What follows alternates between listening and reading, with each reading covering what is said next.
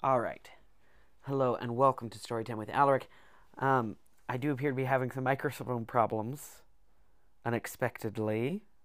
It's reading a lot quieter than it normally does, but hopefully it is all right. So, we are once again reading Hyperion by Dan Simmons. We are continuing the poet's tale. Notes for a sketch on of life in the hegemony. My home has 38 rooms on 36 worlds, no doors. The arched entrances are Farcaster portals, a few opaqued with privacy curtains, most open to observation and entry. Each room has windows everywhere and at least two walls with portals. From the grand dining hall on a Renaissance vector, I can see the bronze skies and the verdigris towers of Keep Enable in the valley below my volcanic peak, and by turning my head I can look through the Farcaster portal and across the expanse of white carpet in the formal living area to see Edgar Allan Sea crashing against the spires of Point Prospero on Nevermore. My library looks out on the glaciers and green skies of Nordholm, while a walk of ten paces allows me to descend a short stairway to my tower study, a comfortable open room encircled by polarized glass, which, offer, which offers a 360 degree view of the highest peaks of the Kushpat Karakoram, a mountain range 2,000 kilometers from the nearest settlement in the easternmost reaches of the Jamnu Republic, a Deneb Drei. The huge sleeping room Helenda and I share rocks gently in the boughs of a 300 meter world tree on the Templar world of God's Grove, and connects to Solarium, which sits alone on the arid salt flats of Hebron. Not all of our views are of wilderness. The media room opens to a skimmer pad on the 138th floor of a Tau Ceti Center arc tower, and our patio lies on a terrace overlooking the market and the old section of bustling New Jerusalem. The architect, a student of the legendary Millon DeHavre, has incorporated several small jokes into the house's design. The steps go down to the tower room, of course, but equally droll is the exit from the Eyre, which leads to the exercise room on the lowest level of Lusus's deepest hive. Or perhaps the guest bedroom, which consists, consists of toilet, bidet, sink, and shower stall on an open, wall-less raft, afloat on the violet seas of Mare Infinitus. At first, the shifts in gravity from room to room were disturbing, but I soon adapted, subconsciously bracing myself for the drag of Lusus and Hebron and Sol Draconi's step- Septem, unconsciously anticipating the less than one standard G freedom of the majority of the rooms. In the ten standard months Helenda and I are together, we spend little time in our home, preferring instead to move with friends among the resorts and vacation archaeologies and night spots of the world web. Our friends are the former Farcaster set, now calling themselves the Caribou Herd after an extinct old Earth migratory mammal. This herd consists of other writers, a few successful visual artists, concourse intellectuals, all thing media representatives, a few radical arnists, and cosmetic gene splicers, web aristocrats, wealthy Farcaster freaks, and flashback addicts, a few Hollian stage directors, a scattering of actors and performance artists, several mafia dons gone straight, and a revolting list of recent celebrities, myself included. Everyone drinks, uses stims and auto implants, takes the wire, and can afford the best drugs. The drug of choice is flashback. It is definitely an upper class, class vice. One needs the full range of expensive implants to fully experience it. Helenda had seen to it that I have been so fitted. Biomonitors, sensory extenders, and internal comlog, neural shunts, kickers, metacortex processors, blood chips, RNA tapeworms. My mother wouldn't have recognized my insides. I try flashback twice. The first time is a glide. I target my ninth birthday party and hit it with the first salvo. It is all there. The servants singing on the north lawn at daybreak. Don Balthazar grudgingly canceling classes so I can spend the day with Amalfi and my in my EMV streaking across the gray dunes of the Amazon basin in gay abandon. The torchlight procession that evening, as representatives of the other old families arrive at dusk, their brightly wrapped presents gleaming under the moon and the ten thousand lights. I rise from nine hours in flashback with a smile on my face. The second trip almost kills me. I'm four and crying, seeking my mother through endless rooms smelling of dust and old furniture. Android servants seek to console me, but I shake off their hands, running down the hallway soiled with shadows and the soot of too many generations. breaking the first rule I ever learned. I throw open the doors to Mother's sewing room, her sanctum sanctorium to which she retires for three hours every afternoon, and from which she emerges with her soft smile, the hem of her pale dress whispering across the carpet like the echoes of a ghost's sigh. Mother is sitting there in the shadows. I am four, and my finger has been hurt, and I rush to her, throwing myself into her arms. She does not respond. One of her elegant arms remains reclined along the back of the chaise lounge. The other remains limp on the cushion. I pull back, shocked by her cool plasticity. I tug open the heavy velvet drapes without rising from her lap. Mother's eyes are white, rolled back in her head. Her lips are slightly open. Drool moistens the corners of her mouth and glints on her perfect chin. From the gold threads of her hair, done up in the grande dame style she favors, I see the cold steel gleam of the stim wire and the duller sheen of the skull socket she has plugged it into. The patch of bone on either side is very white. On the table near her left hand lies the empty flashback syringe. The servants arrive and pull me away. Mother never blinks. I am pulled, screaming, from the room. I wake, screaming.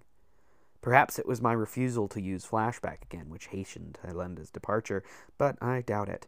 I was a toy to her, a primitive who amused her by my innocence about life she had taken for granted for many decades. Whatever the case, my refusal to flashback left me with many days without her. The time spent in replay is real time, and flashback users often die having spent more days of their lives under the drug than they ever experienced conscious.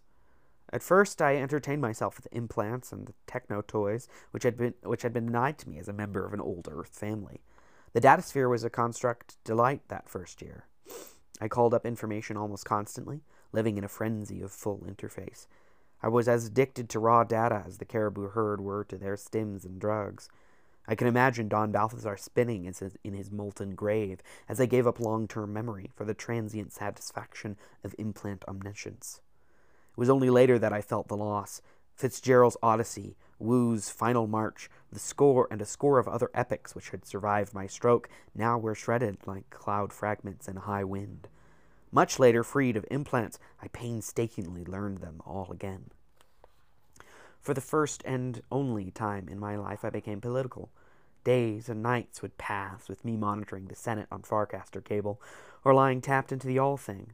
Someone once estimated that the All Thing deals with about a hundred active pieces of hegemony legislation per, per day, and during my months spent screwed into the sensorium, I missed none of them. My voice and name became well known on the debate channels. No bill was too small, no issue too simple or too complex for my input. The simple act of voting every few minutes gave me a false sense of having accomplished something. Finally gave up the political obsession only after I realized that accessing the all thing regularly meant either staying home or turning into a walking zombie.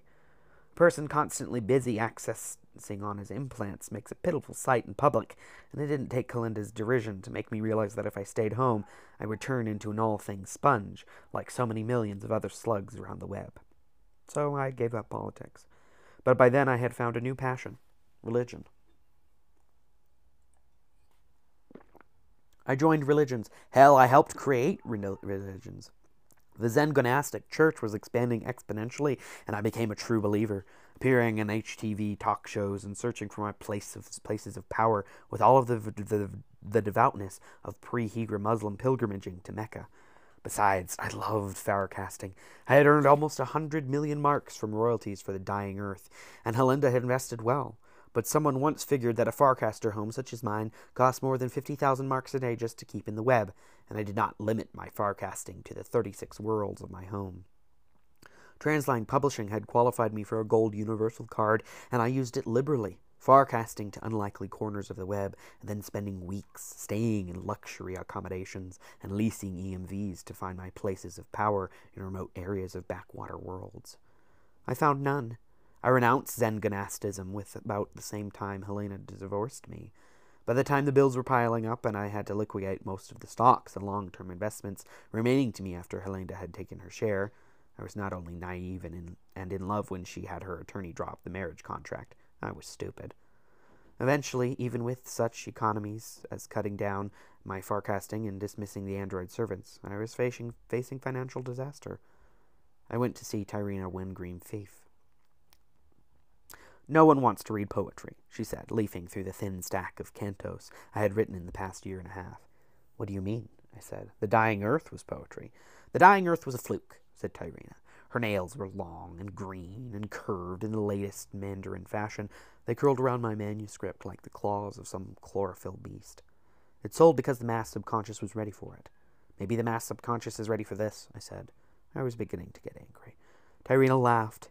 It was not an altogether pleasant sound. Martin, Martin, Martin, she said, this is poetry. You're writing about Heaven's Gate and the caribou herd, but what comes across is loneliness, displacement, angst, and a cynical look at humanity. So?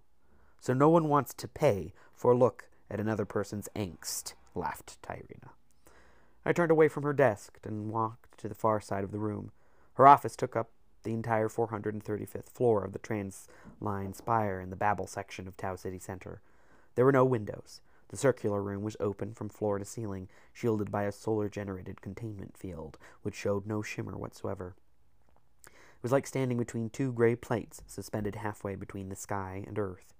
I watched crimson's clouds move between the lesser spires half a kil- kilometer below, and I thought about hubris.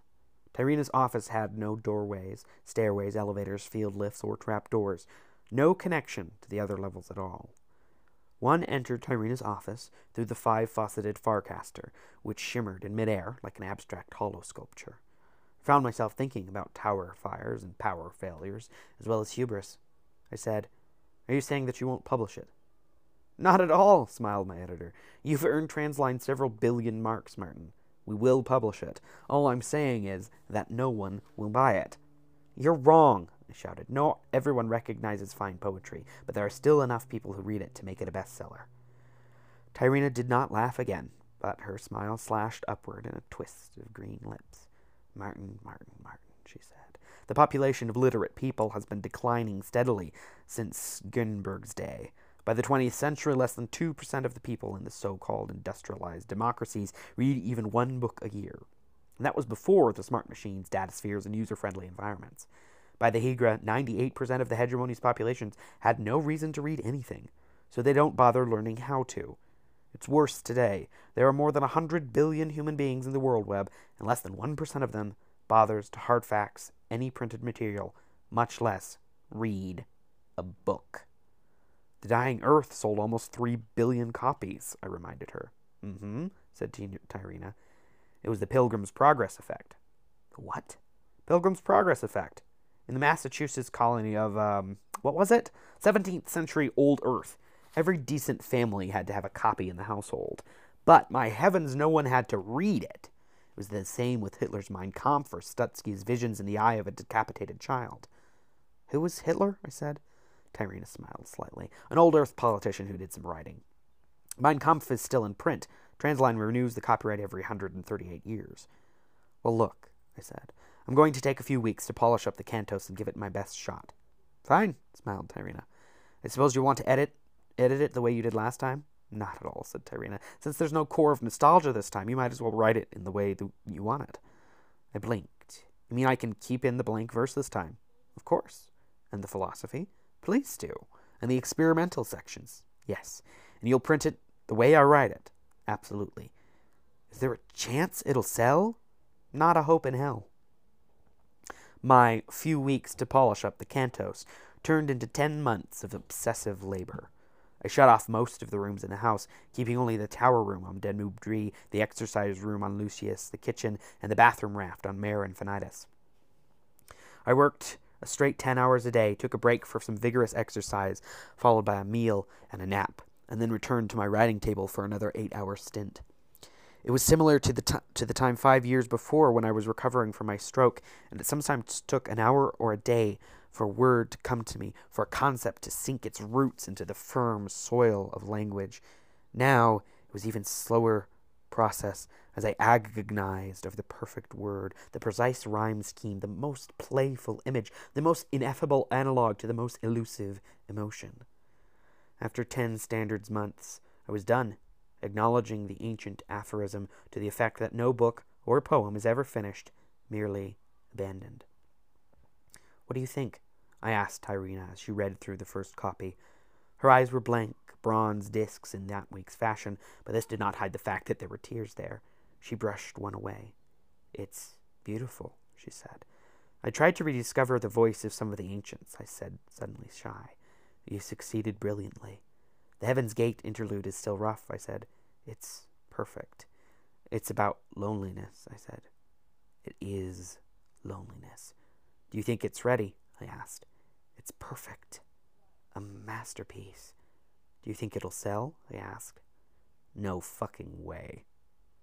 They planned an initial run of 70 million hardfax copies of Cantos. Transline runs ads through the datasphere, placing HTV commercials, transmitted software inserts, successfully soliciting blurbs from best selling offers, made sure it was reviewed in the New York Times book section and the TC2 review, and generally spent a fortune on advertising. The Canto sold 23,000 hard hardfax copies during the first year it was in print. At 10% ro- royalties of the 2012 MK cover price, I had earned back 13,800 MK of my 2 million MK advance from Transline. The second year saw a sale of 638 hardfax copies. There were no Datasphere rights sold, no Holly options, no book tours. When the Cantos lacked in sales, it made up for in negative reviews. Indecipherable, archaic, irrelevant to all current concerns, said the Times Book section. M. Silenus has committed the ultimate act of non communication, wrote Urban Capri in the TC2 review, by indulging himself in an orgy of pretentious obfusc- obfuscation.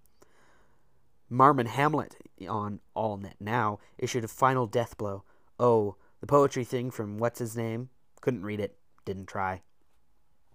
Tyrena Wingreen-Feif did not seem concerned.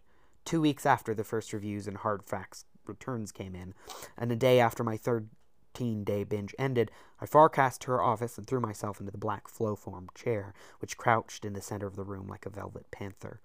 One of Tau Ceti Center's legendary thunderstorms was going on, and Giovanni sized lightning crashes were rending the blood tinged air just beyond the invisible containment field. Don't sweat it, said Tyrena. This week's fashions included a hairdo, which sent black spikes thrusting half a meter above her forehead, and a body field opacitor, which left shifting currents of color concealing and revealing the nudity beneath. The first run only amounted to 60,000 fax transmissions, so we're not out much there. You said 70 million were planned, I said. Yeah, well, we changed our minds after Translizer as an AI read it. I slumped lower in the flow form. Even the AI hated it. The AI loved it, said Tyrena. That's when we knew for sure that the people were going to hate it. I sat up. Couldn't we have sold copies to the Techno Core? We did, said Tyrena. One. The millions of AIs there probably real time shared it the minute it came in over Fatline. Interstellar copyright doesn't mean shit when you're dealing with silicon. All right, I said, slumping. What next? Outside, lightning bolts the size of old Earth's ancient superhighways dance between the corporate spires and cloud towers. Tyrena rose from her desk and walked to the edge of the carpeted circle. Her body field flickered like electricity charged oil on water. Next, she said, you decide if you want to be a writer or the World Web's biggest jerk off. What? You heard me. Tyrena turned and smiled. Her teeth had been capped to gold points. The contract allows us to recover the advance in any way we have to, seizing your assets at Interbank, recovering the gold coins you've got hidden on Home Free, and selling that gaudy Farcaster house would about do it. And then you could jo- go join the other artistic dilettantes and dropouts and mental cases that Sad King Billy collects on whatever outback world he lives in. I stared. Then again, she said and smiled her cannibal smile, we can just forget this temporary setback and you can get to work on your next book. My next book appeared five standard months later. The Dying Earth 2 picked up where The Dying Earth left off, in plain prose this time, the sentence length and chapter content carefully guided by neurobio-monitored response, responses on a test group of 638 average hardfax readers. The book was in novel form, short enough not to intimidate the potential buyer at Food Mart checkout stands, and the cover was a 20 second interactive holo, wherein the tall, swarthy stranger, Amalfi Schwartz, I suppose, though Amalfi was short and pale and wore corrective lenses, rips the bodice of the struggling female just to the nipple line before the protesting blonde turns toward the viewer and cries for help in a breathless whisper provided by poor and holy star Lita Swan. Dying Earth 2 sold 19 million copies. Not, not bad, said Tyrena. It takes a while to build an audience. The first Dying Earth sold 3 billion copies, I said. Pilgrim's Progress, she said. Mein Kampf. Once in a century, maybe less. But it sold 3 billion. Look, said Tyrena. In 20th century old Earth, a fast food chain took dead cow meat, fried it in grease, added carcinogens, wrapped it in a petroleum based foam, and sold 900 billion units. Human beings. Go figure. Dying Earth 3 introduced the character of Winona, the escaped slave girl who rose to the ownership of her own fiber plastic plantation. Never mind that, fiber plastic never grew on old Earth. Arturio Redgrave, the dashing blockade runner. What blockade? And Innocent Sperry, the nine year old telepath dying of an unspecific Little Nell disease. Innocence lasted until dying Earth 9, and on the day Transline allowed me to kill the little shit off, I went out to celebrate with a six day, 20 world binge. I woke in a lung pipe on Heaven's Gate, covered with vomit and rebreather mold, nursing the web's biggest headache and the sure knowledge that I soon would have to start on volume 10 of the Chronicles of the Dying Earth. It isn't hard being a hack writer. Between Dying Earth 2 and Dying Earth 9, six standard years had passed relatively painlessly. My research was meager, my plots formulaic, my characters cardboard, my prose preliterate, and my free time was my own. I traveled, I married twice more. Each wife left me, left me with no hard feelings, but with a sizable portion of the royalties from my next dying earth. I explored religions and serious drinking, finding more hope of lasting solace in the latter. Kept my home, adding six rooms on five worlds, and filled it with fine art. I entertained, Writers were among my acquaintances, but, as in all times, we tended to mistrust and badmouth each other, secretly resenting the other's successes and finding fault in their work. Each of us knew in his or her heart that he or she was a true artist of the word who merely happened to be commercial. The others were hacks. Then, on a cool morning, with my sleeping room rocking slightly in the upper branches of my tree on the Templar world, I awoke to a gray sky and the realization that my mu- muse had fled. It had been five years since I had written any poetry. The cantos lay open in the Deneb Drei Tower, only a few pages finished beyond what had been published. I had been using thought processors to write my novels, and one of these activated as I entered the study. Shit, it printed out. What did I do with my muse? It says something about the type of writing I had been doing that my muse could flee without me noticing. For those who did not write and who have never been stirred by the creative urge, talk of muses seems a figure of speech, a quaint conceit. For, but for those of us who live by the word, our muses are real and necessary as the soft clay of language which help which they help to sculpt. When one is writing, really writing, as if one is given a fat line to the gods, no true poet has been able to explain the exhilaration one feels when the mind becomes an instrument, as surely as does the pen or the thought processor, ordering and expressing the revelations flowing in from somewhere else. My muse had fled. I sought her out in the other worlds of my house, but only silence echoed back from the art bedecked walls and empty spaces.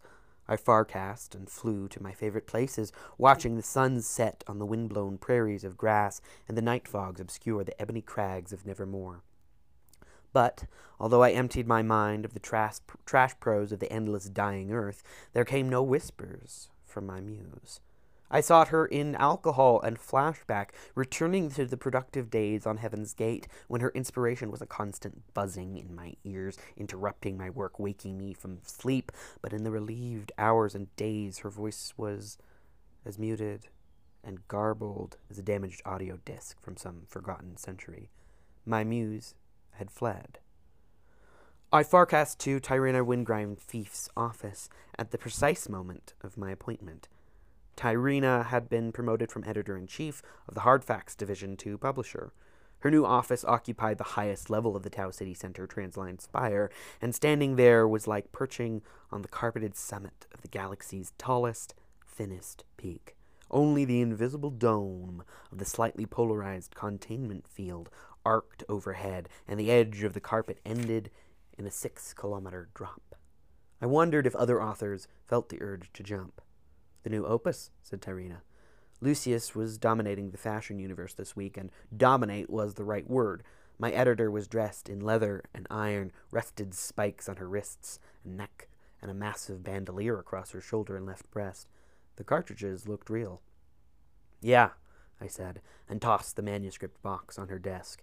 Martin, Martin, Martin, she sighed, when are you going to transmit your books rather than going to all of the trouble of printing them out and bringing them here in person? There's a strange satisfaction in delivering them, I said, especially this one. Oh? Yes, I said. Why don't you read some of it? Tyrena smiled and clicked black fingernails along the cartridges on her bandolier. I'm sure it's up to your usual high standards, Martin, she said. I don't have to look at it. Please do, I said. Really, said Tyrena, there's no reason. It always makes me nervous to read a new work while the author is present. This one won't, I said. Read just the first few pages. She must have heard something in my voice because she frowned slightly and opened the box. The frown deepened as she read the first page and flipped through the rest of the manuscript. Page one had a single sentence. And then, one fine morning in October, the dying earth swallowed its own bowels, spasmed its final spasm, and died. The other 299 pages were blank. A joke, Martin? Nope. A subtle hint, then? You would like to begin a new series? Nope. It's not as if we hadn't expected it, Martin. Our storyliners have come up with several exciting series ideas for you. M. Sumbuezi thinks you would be perfect for the novelization of the Crimson Avenger Hollies. You can stick the Crimson Avengers up your corporate ass, Tyrena, I said cordially. I'm finished with Transline and this premasticated gruel you call fiction. Tyrena's expression did not flicker. Her teeth were not pointed. Today they were rusted iron to match the spikes on her wrist and the collar around her neck. Martin, Martin, Martin, she sighed. You have no idea how finished you will be if you don't apologize. Straighten up and fly right. But that can wait until tomorrow. Why don't you sleep? Why don't you step home, sober up, and think about this? I laughed. I'm as sober as I've been in eight years, lady. It just took me a while to realize that it wasn't just me who's writing crap. There's not a book published in the web this year that hasn't been total garbage. Well, I'm getting off the scow. Tyrena rose. For the first time, I noticed that on her simulated canvas web belt there hung a forced death wand. I hoped that it was a designer fake, as designer fake as the rest of her costume. Listen, you miserable no talent hack, she hissed. Transline owes you, owns you from the balls up. If you give us any more trouble, we'll have you working on the, in the gothic romance factory under the name Rosemary Titmouse. Now go home, sober up, and get to work on Dying Earth 10. I smiled and shook my head. Tyrena squinted slightly. You're still into us for almost a million mark advance, she said. One word to collections and we'll seize every room of your house except that goddamn raft you use as an outhouse. You can sit on it until the ocean fills up with crap. I laughed a final time. It's a self contained disposal unit, I said. Beside, I sold the house yesterday. The check for the balance of the advance should have been transmitted by now. Tyrena tapped the plastic grip of her death wand. Transline's copyrighted the Dying Earth concept, you know. We'll just have someone else write the books. I nodded. They're welcome to it. Something in my ex editor's voice changed when she realized that I was serious. Somewhere, I sensed, there was an advantage to her if I stayed. Listen, she said, I'm sure we can work this out, Martin. I, I was saying to the director the other day that your advances were too small and that Transline should let you develop a new storyline. Tyrena, Tyrena, Tyrena, I sighed. Goodbye. I farcast to Renaissance Vector and then to Parismoni, where I boarded a spinship for the three week voyage to Asquith and the crowded kingdom of Sad King Billy. Notes for a sketch of Sad King Billy. His Royal Highness King William the Twenty-Third, sovereign lord of the kingdom of Windsor in exile, looks a bit like a wax candle of a man who has been left on a hot stove. His long hair runs in limp rivulets to slumped shoulders, while the furrows of his brow trickle downward to the tributaries of wrinkles around the basset hound eyes, and then run southward again through folds and frown lines to the maze of wattles in neck and jowls.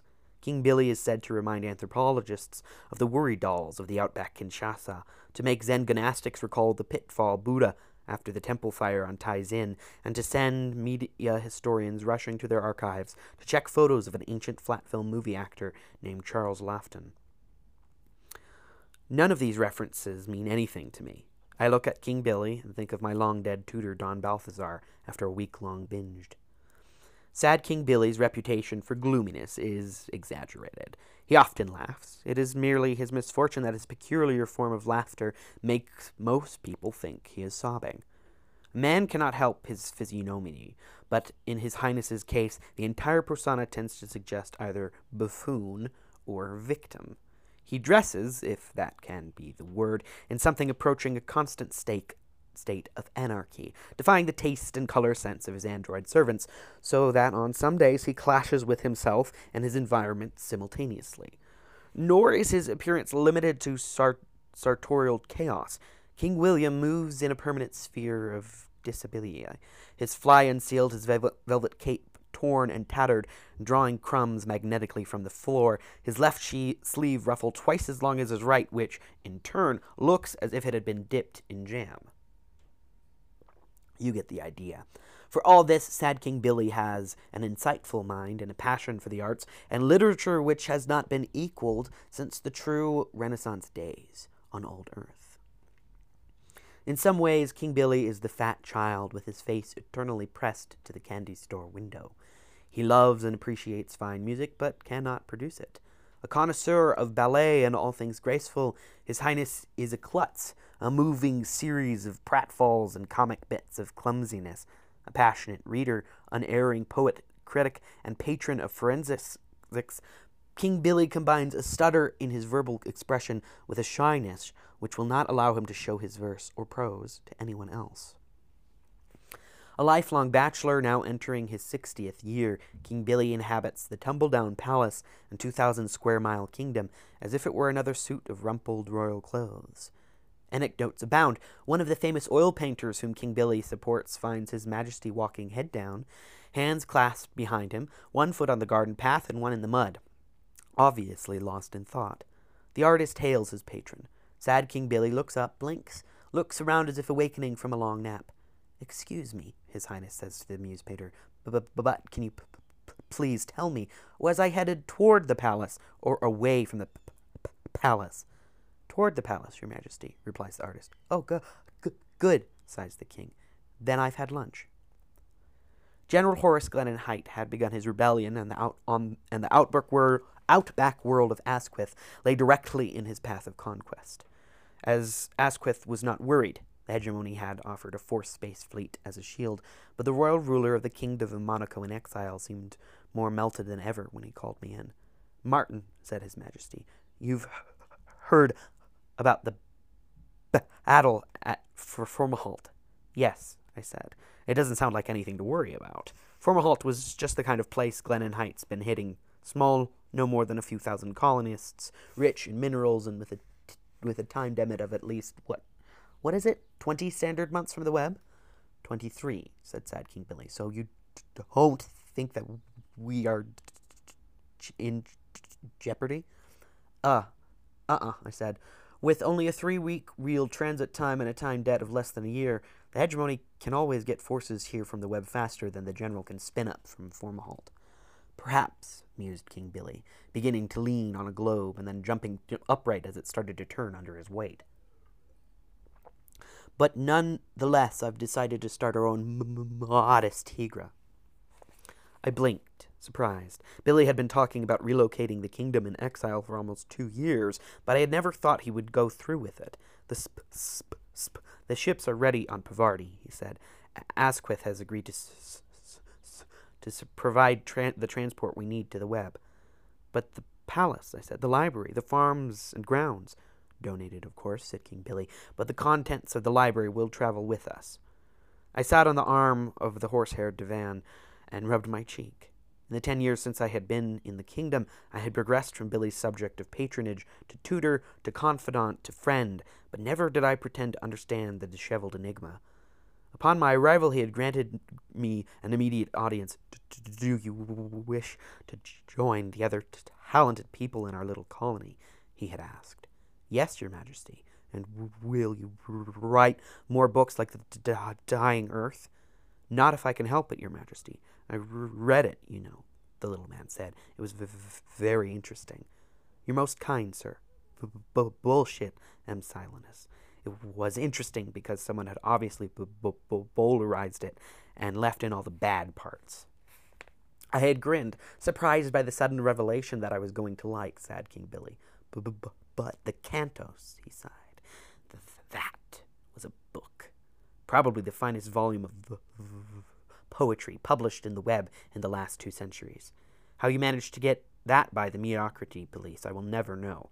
I ordered 20,000 copies for the kingdom.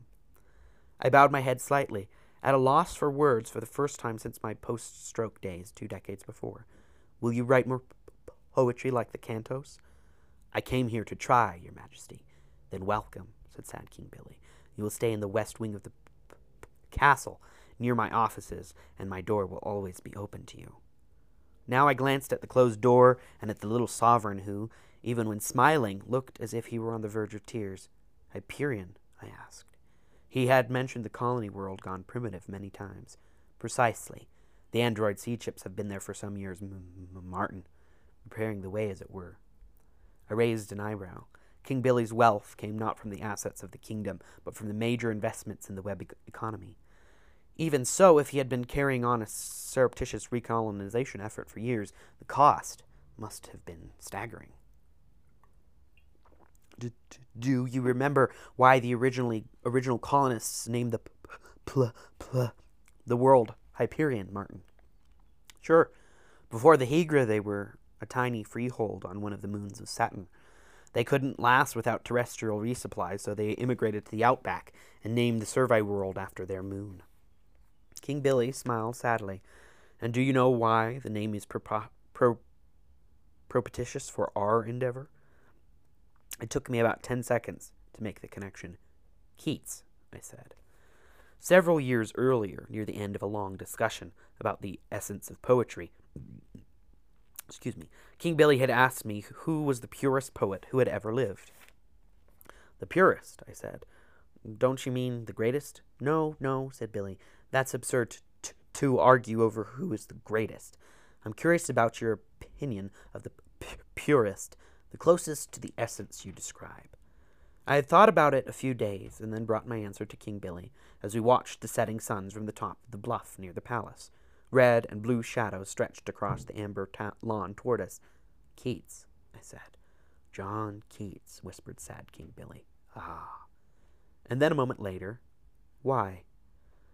So I had told him what I knew about the 19th century old earth poet, about his upbringing, training, and early death, but mostly about a life dedicated almost totally to the mysteries and beauties of poetic creation. Billy had seemed interested then. He seemed obsessed now as he waved his hand and brought into existence a hollow model which all but filled the room. I moved backward, stepping through hills and buildings and grazing animals to get a better view. Behold, Hyperion, whispered my patron. As was usually the case when he was totally absorbed, King Billy forgot to stutter. The hollow shifted through a series of views river cities, port cities, mountain eyres, a city on a hill filled with mo monuments to match the strange buildings in the nearby village. The time tombs, I said. Precisely, the greatest mystery in the known universe. I frowned at the hyperbole. They're fucking empty, I said. They've been empty since they were discovered. They are the source of a strange anti-entropic force field which lingers still, said King Billy. One of the few phenomena outside singularities which dares to tamper with time itself. It's no big deal, I said. It must have been like painting rust prevention on, a metal, met, on metal. They were made to last, but they're empty. And since when do we go bugfuck about technology? Not technology, sighed King Billy, his face melting into deeper grooves mystery, the strangeness of place so necessary to some creative spirits, a perfect mixture of the classical utopia and the pagan mystery. I shrugged, not impressed. Sad King Billy waved the hollow away. Has your poetry improved? I crossed my arms and glared at the regal dwarf slob. No. Has your muse returned? I said nothing. If looks could have killed, we would all be crying. The king is dead. Long live the king before nightfall. Very well, he said, showing that he could look insufferably smug as well as sad. Pack your bags, my boy. We're going to Hyperion. Fade in. Sad King's Billy's five seed ships, floating like golden dandelions above a lapis sky. White cities rising on three continents Keats, Endymion, Port Romance, the poet city itself. More than 8,000 of art's pilgrims seeking escape from the tyranny of mediocrity and searching for a renewal of vision on this rough hewn world.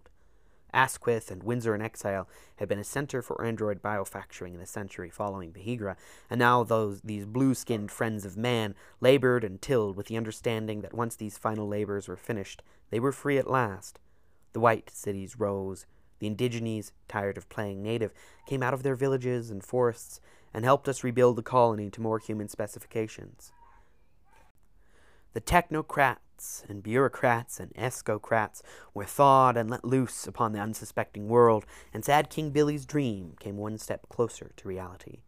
By the time we arrived at Hyperion, General Horace Glennon Height was dead, his brief but brutal mutiny already crushed, but there was no turning back. Some of the more rugged artists and artisans spurned the poet's city and eked out rugged but creative lives in Jacktown or Port Romance, or even in the expanding frontiers beyond, but I stayed. I found no muse on a Hyperion during, during those first years. For many, the expansion of distant distance because of limited transportation, EMVs were unreliable, skimmers scarce, and the con- contraction of artificial consciousness due to the absence of datasphere, no access to the all thing, and the only only one fat line transmitter, all led to a renewal of creative energies, a new realization of what it meant to be human and an artist. Or so I heard. No muse, appeared. My verse continued to be technically proficient and dead as Huck Finn's cat. I decided to kill myself.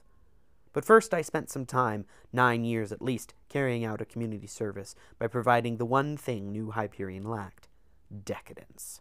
From a biosculptor aptly named Grauman Hackett, I obtained the hairy flanks, hooves, and goat legs of a satyr. I cultivated my beard and extended my ears. Grauman made an interesting made interesting alterations to my sexual apparatus. Word got around.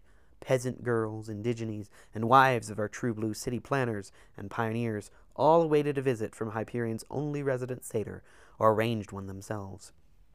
I learned what Priapic and satyriasis really mean. Besides the unending series of such sexual contests, I allowed my drinking bouts to become legendary and my vocabulary to return to something approaching the old post stroke days. It was fucking wonderful. It was fucking hell. And then, on the night I had set aside to blow my brains out, Grendel appeared. Notes for a sketch of our visiting monster. Our worst dreams have come alive. Something wicked shuns the light. Shades of Morbius and the Krell. Keep the fires high, mother. Grendel comes tonight. At first, we think the missing are merely absent, there are no watchers on the walls of our city, no walls, actually, no warriors at the doors of our mead halls. Then a husband reports a wife who disappears between the evening meal and the tucking in of their two children. Then Hoban Christus, an abstract implosionist, fails to appear at midweek performance at Poets Amphitheater, his first missing missed cue in 82 years of treading the boards. Concern rises. Sad King Billy returns from his labors as overseer on the Jacktown restoration and promises that security will be tightened. A sensor net is woven around the town. Ship security officers sweep the time tombs and report that all remains empty. Mechs are sent into the labyrinth entrance at the base of the Jade Tomb and report nothing in a 6,000 kilometer probe. Skimmers, automated and manned, sweep the area between the city and the Brindle Range and sense nothing larger than the heat signature of a rock eel. For a local week, there are no more disappearances. Then the deaths began. The sculptor Pete Garcia is found in his studio, and in his bedroom, and in the yard beyond. Ship security manager Truan Hines is foolish enough to tell a news sweep. It's like he was mauled by some vicious animal. but no animal I have ever seen could do that to a man. We are all secretly thrilled and titillated. True, the dialogue is bad, straight out of a million movies and hollies we've scared ourselves with, but now we're part of the show. Suspicion turns toward the obvious. A psychopath is loose among us, probably killing with a pulse blade or a hell whip. This time he or she had not found time to dispose of the body. Poor Pete. Ship security manager Hines is sacked, and the city manager Pruitt receives permission from His Majesty to hire, train, and arm a city police force of approximately 20 officers. There is talk of truth testing the entire Poet City population of 6,000. Sidewalk cafes buzz with conversations of civil rights. We were technically out of the hegemony. Did we have any rights? And harebrained schemes are hatched to catch the murderer. Then the slaughter begins. There was no pattern to the murders. Bodies were found in twos and threes, or alone, or not at all. Some of the disappearances were bloodless, others left gallons of gore. There was no witnesses, no survivors of attacks. Location did not seem to matter. The Weinmott family lived in one of the outlying villas, but Syra Robb never stirred from her tower studio near the center of town. Two of the victims disappeared alone at night, apparently while walking in the Zen garden, but Chancellor Lindman's daughter had private bodyguards, yet vanished while alone in a bathroom on the seventh floor of the Sad King Billy's palace. On Lusus or Tau Ceti Center, or a dozen a, a dozen other of the old web worlds, the death of a thousand people added up to minor news. Items for Datasphere short term or the inside pages of the morning paper. But in a city of 6,000, on a colony of 50,000, a dozen murders, like the proverbial sentence, to be hanged in the morning, tends to focus one's attention wonderfully well. I knew one of the first victims. Sisyphus Harris had been one of my first conquests as a satyr, and one of my most enthusiastic. A beautiful girl, long blonde hair, too soft to be real. A fresh picked peach, complexion too virginal to dream of touching.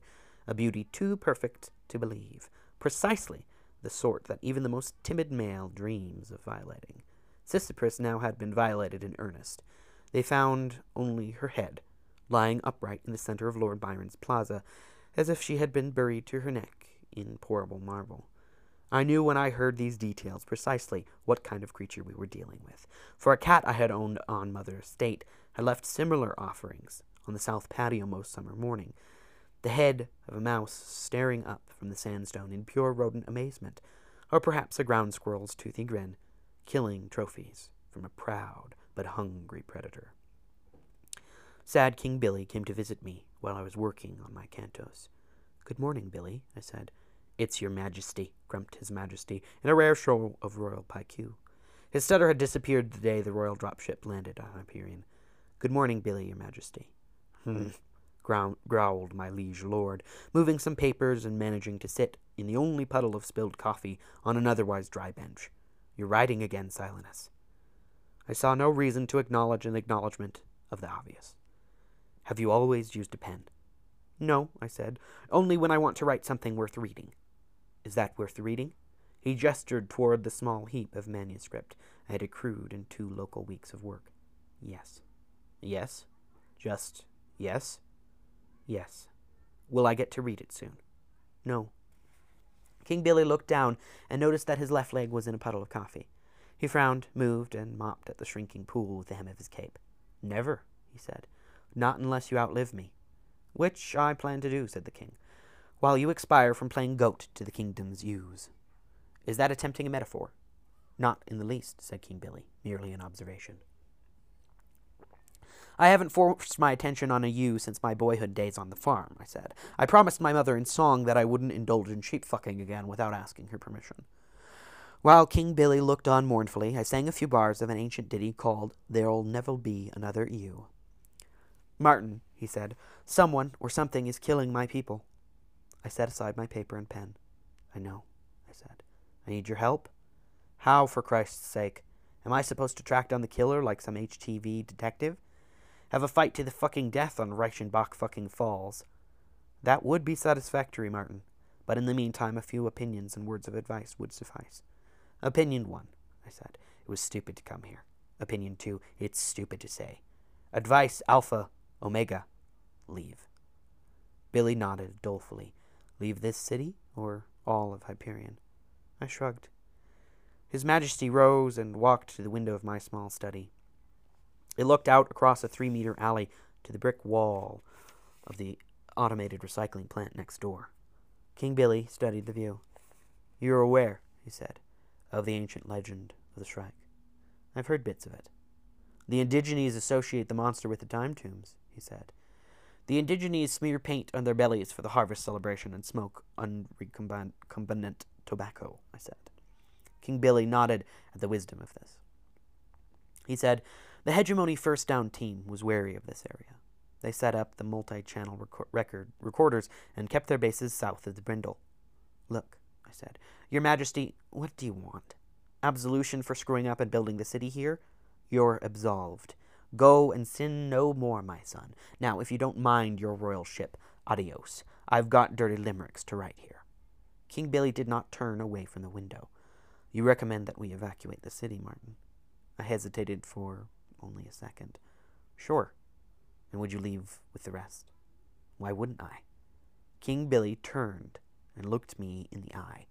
Would you? I said nothing. After a minute, I looked away. I thought so, said the ruler of the planet. He clasped his pudgy hands behind his back and stared at the wall again. If I were a detective, he said, I would be suspicious. The city's least productive citizen starts writing again after a decade of silence. Only what, Martin? Two days after the first murders happened? Now he has disappeared from the social life he once dominated and spends his time composing an epic poem. Shy, even the young girls are safe from his goatish, goatish ardor. I smiled. Goatish ardor, my lord. King Billy glanced over his shoulder at me. All right, I said, you've got me, I confess. I've been murdering them and bathing in their blood. It works f- as a fucking literary aphrodisiac. I figure two, three hundred more victims, tops, and I'll have my next book ready for publication. King Billy turned back to the window. What's the matter? I said. You don't believe me? No. Why not? Because, said the king, I know who the murderer is. We sat in the darkened hollow pit, watching the Shrike kill novelist Syra Robb and her lover. The light level was very low. Syra's middle aged flesh seemed to glow with a pale phosphorescence, while her much younger boyfriend's white buttocks gave the illusion, in the dim light, of floating separately from the rest of his tan body. Their lovemaking was reaching its frenzied peak when an inexplicable when the inexplicable occurred. Rather than the final thrusts and sudden pause of orgasm, the young man seemed to levitate up and backward, rising into the air as if Syra had some, somehow forcefully ejected him from her body. The soundtrack on the disc, previously consisting of the usual banal pants, grasps, exhortations, and instructions one would expect from such activity, suddenly fills the hollow pit with screams. First the young man's, then Syra's. There was a thud as the boy's body struck a wall off camera. Syra's body lay waiting in tragically comic vulnerability, her legs wide, arms open, breasts flattened, thighs pale, her head had been thrown back in ecstasy, but now she had time to raise it, shock and anger already replacing the oddly similar expression of imminent orgasm. She opened her mouth to shout something. No words. There came the watermelon carving sound of blades piercing flesh, of hooks being pulled free, of tendon and bone. Syra's body. Syra's head went back, her mouth opened impossibly wide. Her body exploded from the breastbone down. Flesh separated, as if an invisible axe were chopping Syra Robb for kindling. Unseen scalpels completed the job of opening her. Lateral excisions ex- appearing like obscene time lapse footage of a mad surgeon's favorite operation. It was a brutal autopsy performed on a living person. On a once living person, rather, for when the blood stopped fl- flying and the body ceased spasming, Syra's limbs relaxed in death, legs opening again in an echo of the obscene display of viscera above. And then, for the briefest second, there was a blur of red and chrome near the bed. Freeze, expand, and augment, King Billy told the house computer. The blur resolved itself into a head out of a jolt addict's nightmare, a face part steel, part chrome and part skull, teeth like a mechanized wolf's, crossed with a steam shovel, eyes like ruby lasers burning through blood filled gems, forehead penetrated by a curved spike blade rising thirty centimeters from a quicksilver skull, and a neck ringed with similar thorns. The Shrike? I asked. King Billy nodded, the merest movement of chin and jowls. What happened to the boy? I asked. There was no sign of him when Syra's body was discovered, said the king. No one knew he was missing until this disc was discovered. He has been identified as a young recreation specialist from Endymion. You just found the hollow? Yesterday, said King Billy. The security people found the imager on the ceiling, less than a millimeter across. Syra had a library of such discs. The camera apparently was there only to record, ah, uh, the bedroom follies, I said. Precisely. I stood up and approached the floating image of the creature. My hand passed through forehead, spike, and jaws. The computer had calculated its size and represented it properly. Judging from the thing's head, our local Grendel stood more than three meters tall. Shrike, I muttered, more in greeting than in identification. What can you tell me about it, Martin? Why ask me? I snapped. I'm a poet, not a mytho, mytho-historian. You accessed the seed ship computer with a query about the Shrike's nature and origins. I raised an eyebrow. Computer access was supposed to be as private and anonymous as Datasphere entry in the hegemony. So what? I said. Hundreds of people must have checked out the Shrike legend since the killings began. Maybe thousands. It's the only fucking monster legend we've got. King Billy moved his wrinkles and folds up and down. Yes, he said, but you searched the files three months before the first disappearances. I sighed and slumped into the hollow pit cushions. All right, I said, I did. So what? I wanted to use the fucking legend in the fucking poem I'm writing, so I researched it. Arrest me. What did you learn? I was very angry now. I stamped satyr hooves into the soft carpet. Just the stuff in the fucking file, I snapped. What the hell do you want from me, Billy? The king rubbed his brow and winced as he accidentally stuck his little finger in his eye. I don't know, he said. The security people want to take you up to the ship and put you on a full in interrogative interface. I chose to talk to you instead. I blinked, feeling a strange zero-G sensation in my stomach. Full interrogative meant cortical shunts and sockets in the skull.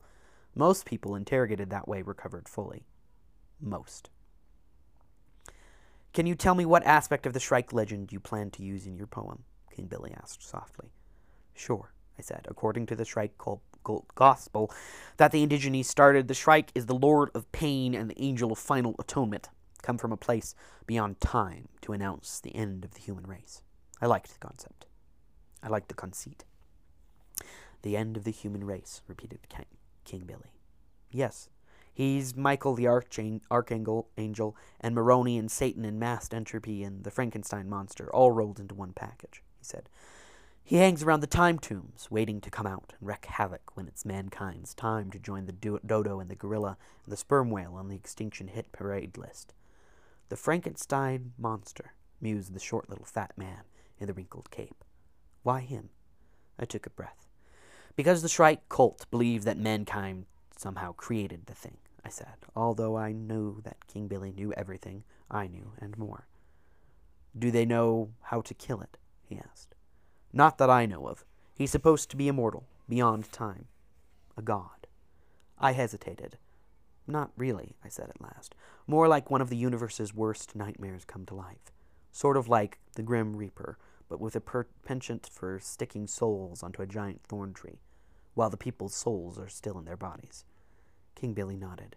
Look, I said, if you insist on splitting hairs from backworld theologies, why don't you fly to Jacktown and ask a few of the cult priests? Yes, said the king, chin on his pudgy fist, obviously distracted. They're already on the seed ship being interrogated. It's all most confusing. I rose to leave, not sure if I would be allowed to. Martin, yeah? Before you go, can you think of anything else that could help us understand this thing? I paused in the doorway, feeling my heart batting at my ribs to get out. Yeah, I said, my voice only marginally steady. I can tell you who and what the Shrike really is. Oh. It's my muse, I said, and turned and went back to my room to write. Well, I think we shall leave that there for now. Um, a little bit on the late side this time. I'm doing my best. I'm going to try to record a little bit consistently throughout the week, and hopefully that will let me get it out every Thursday or Friday. Um, I hope you have a good week. I hope you enjoyed. Next time we will finish The Poet's Tale. Um, I hope you have a good week. Goodbye.